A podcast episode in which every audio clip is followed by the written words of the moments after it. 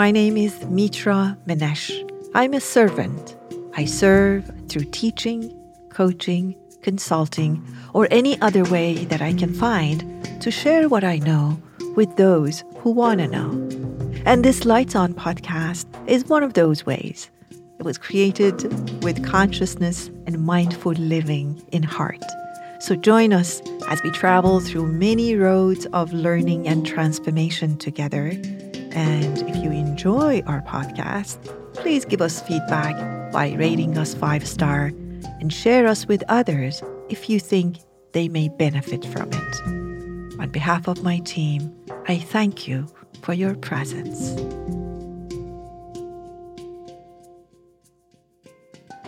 This episode is about overthinking, one of the most common addictions and common reasons for suffering around the globe.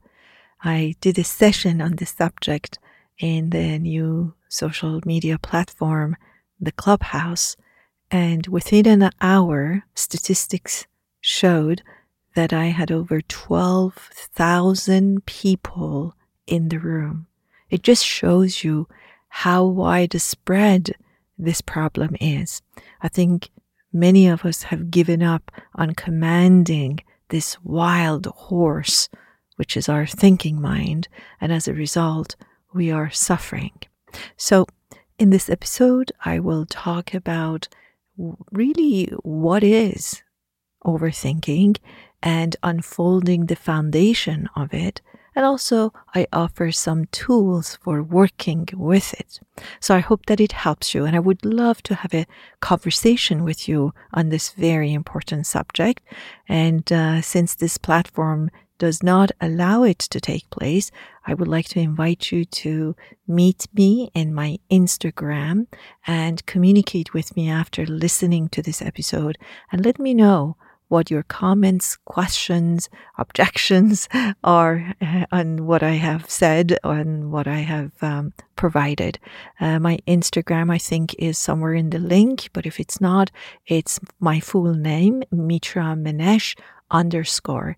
And uh, I don't think it's that difficult to find. We love to hear from you. Let's take a listen together. And by that, I mean that we just have created this habit of overthinking. And now we cannot get out of it. We say um, statements like, I cannot stop thinking, which is inaccurate, but we really do believe that. So it's important to know the kind of overthinking that you're doing. Uh, in summary, one was me- the one that has a medical and psychological deep reasons, which needs a very specific professional attention. The second one is rumination, which is thinking about one thing over and over again. And the third one is the general or uh, incessant kind of thinking that is just has become a habit and we just don't know how to work with that. And these are, so the first step is to really identify what, what kind of overthinking you have and uh, what you need to do because uh, they have different kinds of um, um, ad- addressing mechanism and you need different tools for them. So, why do we do overthinking to begin with? We do overthinking because we are mainly living in the fear land. We are worried. We're not in the moment. We are not in a what I call thriving mode. We are in the survival mode. We think there is a danger either right here, right now, or will be. And we just need to be on guard all the time. And what is fascinating is that we think that overthinking will solve the problem it's this is very important part of the whole discussion that I'm going to have, and that is to know that the problem that has been created at a rational thinking mind level can never, and I'm using a very strong word here and I'm careful with my words, it can never be solved at the same level. As you know, this is a famous statement of um, Einstein that uh, he said that problems need to be solved at a higher level of consciousness, and I'm butchering his words, at the level that they were created on. So if my problem, usually it's an imaginary problem, do you know why? Because it is either ha- has not happened and it's going to happen. I'm imagining that it's going to happen. So it's illusionary. It's not factual. Or if it has happened, I'm only remembering the aspects of it that I remember and uh, it never is accurate and it doesn't exist anymore anyways. It, it has passed. So it is illusionary and it has been created in my mind. And now I have believed that to be a problem. And now I want to solve it at the very same level, which was thinking level, uh, and it's a frightened thinking level that it was created at. So it's important to know that in order for you to be able to work with your overthinking, you need to go to what I call a higher kind of um, view of your life and, and how you operating in your life. And the second thing is to know that when you focus on the past and the future, there is no way that you can actually get out of your overthinking habit because that those are the homes of overthinking because there's nothing else to do basically. The future hasn't arrived so i cannot take any actions. I cannot make tomorrow's meeting happen exactly the same way i want it to happen. That's an impossibility and there's nothing i can do to change the past that has not taken place uh, in in the present moment. It has already gone and it doesn't exist anymore, basically. So these are the problems that that overthinking brings. And the other one is that that feeling of stuckness. We feel stuck, and there is really not much we can do. What do we do when we overthinking? There are three things generally we do. And that is first, we deny it. So we say that that's not true. Like everybody does it. It's not a problem. And uh, I don't really over, I mean, I'm, it's my habit. We really deny that there is a problem. Or we glorify it. If I tell you how many people, very intelligent people, I have uh, coached that are almost proud of it. They say, Yeah, I'm an overthinker. Uh huh. It's like, oh, that's so great. That's why I'm I'm successful. I'm an overthinker. Or we actually accept it as a condition that we have, and we say basically, there is nothing we can do about it. None of these three unhealthy ways of looking at overthinking are helpful, really, to really work with them. We need to understand that most of the time we are safe. I'm not saying there is never a danger, but most of the time uh, we are safe and we are really making an illusionary fear that doesn't allow us to be in the present moment. And uh, secondly, we are able to actually be in the moment. And one of the ways we can be in the moment is to connect with the sensations of our own body and or our breath, anything that is tangible and can bring us to this moment. I usually ask people to actually um, you know, just start looking or feeling a part of their body. Like the hands are the best one. Putting your hand, your right hand, and I want to invite everybody to do that, on top of your head, almost like as if you're holding your head from above. And just, just notice that as you do that. And connect your breathing to this, holding your head from above with your right hand, if that feels comfortable, or left if you are left handed, and holding your face down a little bit. And use your other hand and put it on your heart. And this actually settles your body and allows you to connect to your body. And just see if you can feel the sensation of touch, touching your hand on top of your head and touching your other hand on your heart. And just feel that connection with yourself. That usually settles down the fact that you're not in this moment. All right. So let's take a deep breath together. And I want you to now listen to the tools that might be helpful for you to actually work with your overthinking. We realize that whatever it is, whatever the reasons are, most of the time are illusionary. But the most important, what I have said so far, is that you do have a choice. When we are in survival mode, we really do not see a choice for ourselves. We believe that we need to do what we have done in the past. And even though it has never worked and it doesn't make sense to a logical, intelligent mind, we keep doing the same thing, hoping that one day it will really produce a different result. You do have a choice, and you can't command your mind, your thinking, rational mind. What we have done is we have given up on commanding it. We have really said, that's okay, do as you wish. If you are here from the business perspective, it's almost like having a company, having a large business, an important company, and leaving the whole operation to only one of the staff, one out of all the people and all the talents that you have, and really giving up your own power. An intelligent owner, CEO, will never do that. But we do that almost on a daily basis with our own mind.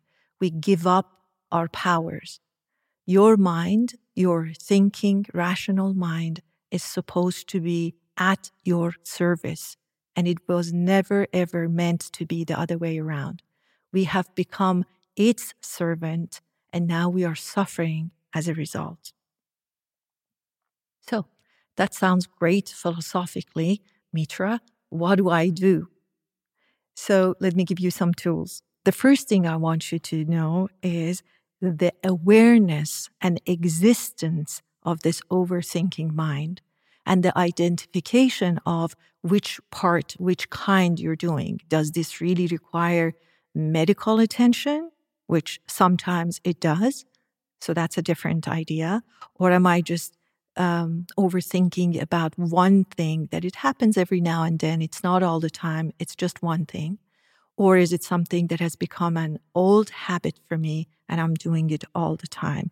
So just exploring that there are opportunities in this overthinking of growth for you, not seeing it as a disease, not unless it is a disease, not seeing it as a problem that you don't know what to do seeing it, oh, that's great. I just noticed that I, I'm overthinking. So awareness is the first step.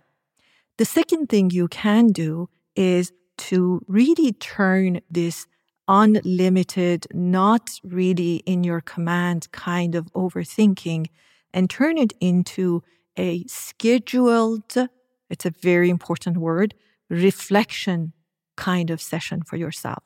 Because it is important that we think about things at times. Of course, if we didn't think about them, we wouldn't be able to make decision, to have discernment and, and things like that. But when when we're overthinking, it is not in our command and it's not in control. So what you do is you give it a time. You say for the next hour, literally an, an appointment, as if I had an appointment with a professional or I had a client. So from 10 a.m. to 11 a.m., I say, I'm going to do this. And I really highly recommend that you uh, have an alarm that will tell you when your time is up and really respect that, that time and that time frame for yourself. So schedule a time for thinking and see if you can turn it into reflection. And the question is so, what is the difference between reflection and overthinking? A reflections agenda is tell me what I can learn from this. The agenda of overthinking in, in a fearful way is to just make the problem bigger. Oh my God, let me panic more. Let me think, let me think. It's a, it has a sense of desperation around it. But contemplation says, let me see. Is there any opportunity for me? Is there anything to learn? What does this tell me? Oh, what a great question. I wonder, what does my overthinking tell me? And sometimes it could be something very, very doable. It could be the fact, say, I was overthinking about uh, this session today, right? And so if I turned it into contemplation and gave it a scheduled, very, very contained schedule to think about it, it could be the fact that I haven't prepared. So it could be simple as that. I need to prepare more and give some structure to what I want to talk about. It could be something like that. Or maybe it could be the fact that this is not a um, a proper platform for me, or maybe this is not a subject I should be talking about. So it could be something very practical. But because I'm just running and I'm in fear land, I can't even see the lessons, the wisdom, the insights that might be living within the very thing that I'm worrying about. So that's the difference between contemplation and overthinking. Contemplation allows room for growth, allows room for exchange of the experience and and how I'm feeling. I wonder what that tells me. I wonder what is the wise action to take. I wonder what are the things I can learn from this uh, overthinking experience. So that's the second step. And the third tool that I want to give you is turning your why into how. So when we're overthinking normally, there are two things we're answering, two questions that we're asking. What happened and why it happened? And usually it's why it happened to me. or why it didn't happen to me if, if you're uh, you know envious of somebody so it's there is a why that is very strong in it and normally the why is hard to find. And that's why you just go what they call looping sort of experience. You keep asking the wrong question and you keep getting deeper and deeper into a place that there's really not much answer for it. So, my suggestion to you is that you change your why into how. If I asked, How can I fill in the blank? How can I learn from this? How can I uh, address this? How can I grow through this? How can I? How is always a more empowering kind of a question than why and what. Of course, we want to know what happened all the time. That's a common question all the time. But then you need to jump from what to how. How can I learn from this? Is a very good question for you to ask. So, in summary, I want to just tell you the tools that I gave you are one is awareness of where you're at with it and when it's happening, and seeing it as an opportunity and seeing yourself as having a choice in this matter and letting go of the statement that says, I couldn't stop thinking about it because that's not an accurate statement. And two was really turning your unlimited, boundaryless overthinking into reflective and um, into contemplative, scheduled kind of an experience. And the third one is to change your question of why this happened into how I can benefit from it and grow through it.